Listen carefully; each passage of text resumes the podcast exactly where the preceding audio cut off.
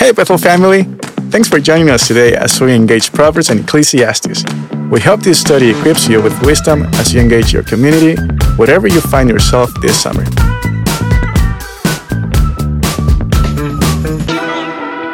Hello, Bethel family. My name is Amy Thornton, and I'm excited to share a little bit with you today about Ecclesiastes 5.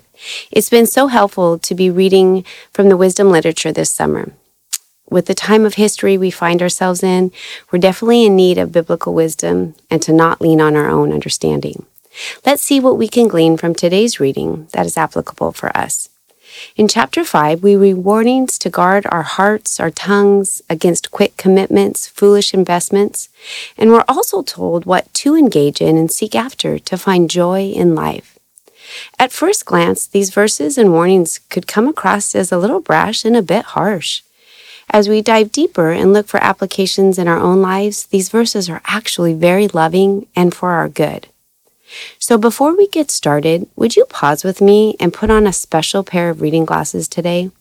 Would you read and listen to these voices through the lens of love?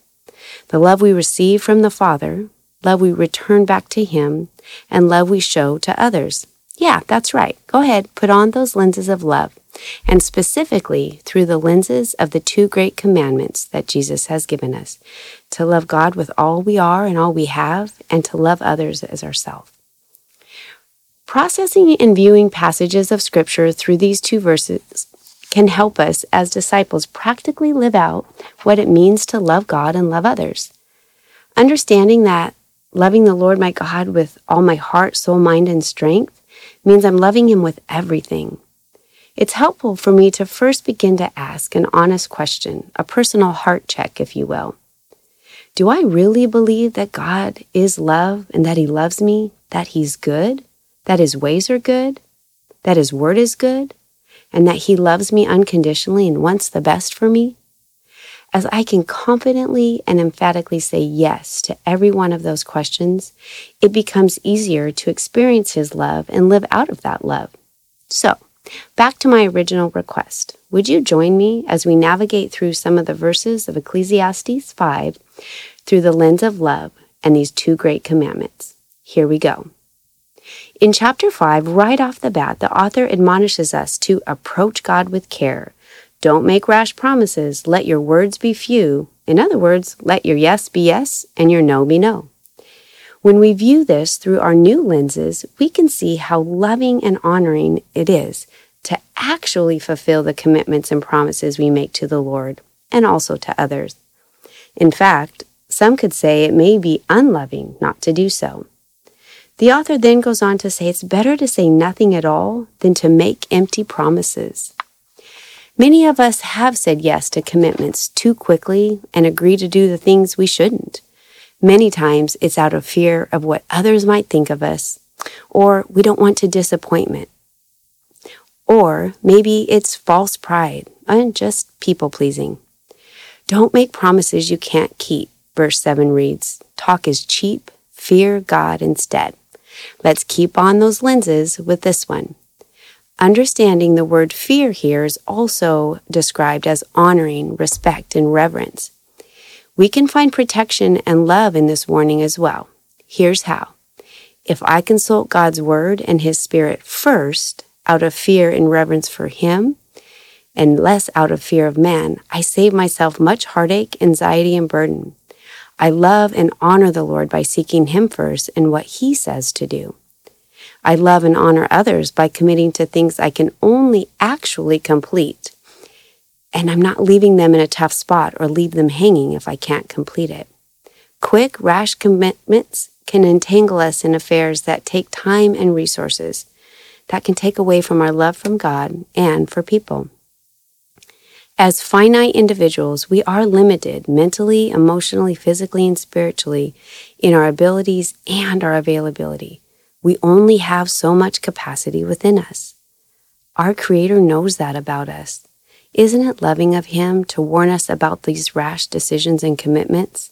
It frees us up to do what He's actually calling us to love Him and love others. Beginning with verse 8, we are then warned against the love of money. Pastor Jason shared with us a few Sundays ago on this very topic. If you didn't get a chance to hear, I encourage you to go back and listen. It was excellent. We know for many reasons that the love of money can easily interfere with our love for God. Jesus warned us we cannot serve both God and money. Let's look at this through the first and greatest commandment if I substitute money for the Lord. If I love money with all my heart, I'll do anything to attain it. If I love money with all my soul, I will forfeit it to barter with the world system. If I love money with my mind, I'm thinking and fretting about it all the time in ways to make it or keep it. I then have zero time to meditate upon the Lord and His promises. If I love money with all my strength, I will allocate all my energy and power to acquire more money and consequently, probably less likely to share it with others. It's obvious if I have the love of money in all the ways God intended me to love Him, there isn't going to be anything left for Him or others, any love or money for that matter. By warning us against the love of money, it guides us in a more availability to love Him and His people generously. In verse 18, the author shifts from warnings to include us to the one thing that is good that we should pursue, which is to drink and be merry and enjoy work and be content with our lot in life.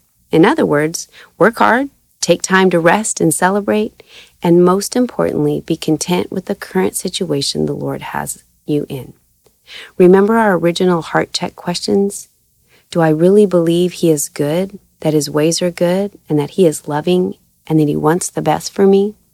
It is true of all of these things, and He is true. He is love, and He is good. When we believe this, it makes it so much easier to be satisfied and content in the place that He has us in our life. A life lived with this type of trust through contentment is a life lived of joy, free of burdensome worries and concerns, a life free to live, and a life free to love. We have a choice to seek after the things the Lord has deemed as healthy and good, and to stay clear from the things that bring strife, anxiousness, and burdens. This, my friend, is loving. This is the love of our Father. May we seek his ways and his wisdom, which is described in James 3:17 as the wisdom from above is first pure, peace loving, gentle, and willing to yield to others. May we heed the warnings from Ecclesiastes 5, and may we heed the warnings from our Heavenly Father, who first loved us and has freed us to know Him and to love others. Let's pray. Lord Jesus, thank you for giving us your word and for loving us. May we seek to view all we do and say through your lens of love. In your most loving and precious name we pray. Amen. Thanks for joining us today. Listen in tomorrow as we encourage each other with the wisdom of God's Word. If you haven't already subscribed, please do so because we would love to continue to dive into God's Word with you. We would also like the chance to connect further with you. If you go to bethel.ch, you will find all sorts of ways to serve, worship, and learn together. Finally, please consider sharing this podcast with your friends by word of mouth or in social media. Thanks, family. God bless you. Gracias y que Dios te bendiga.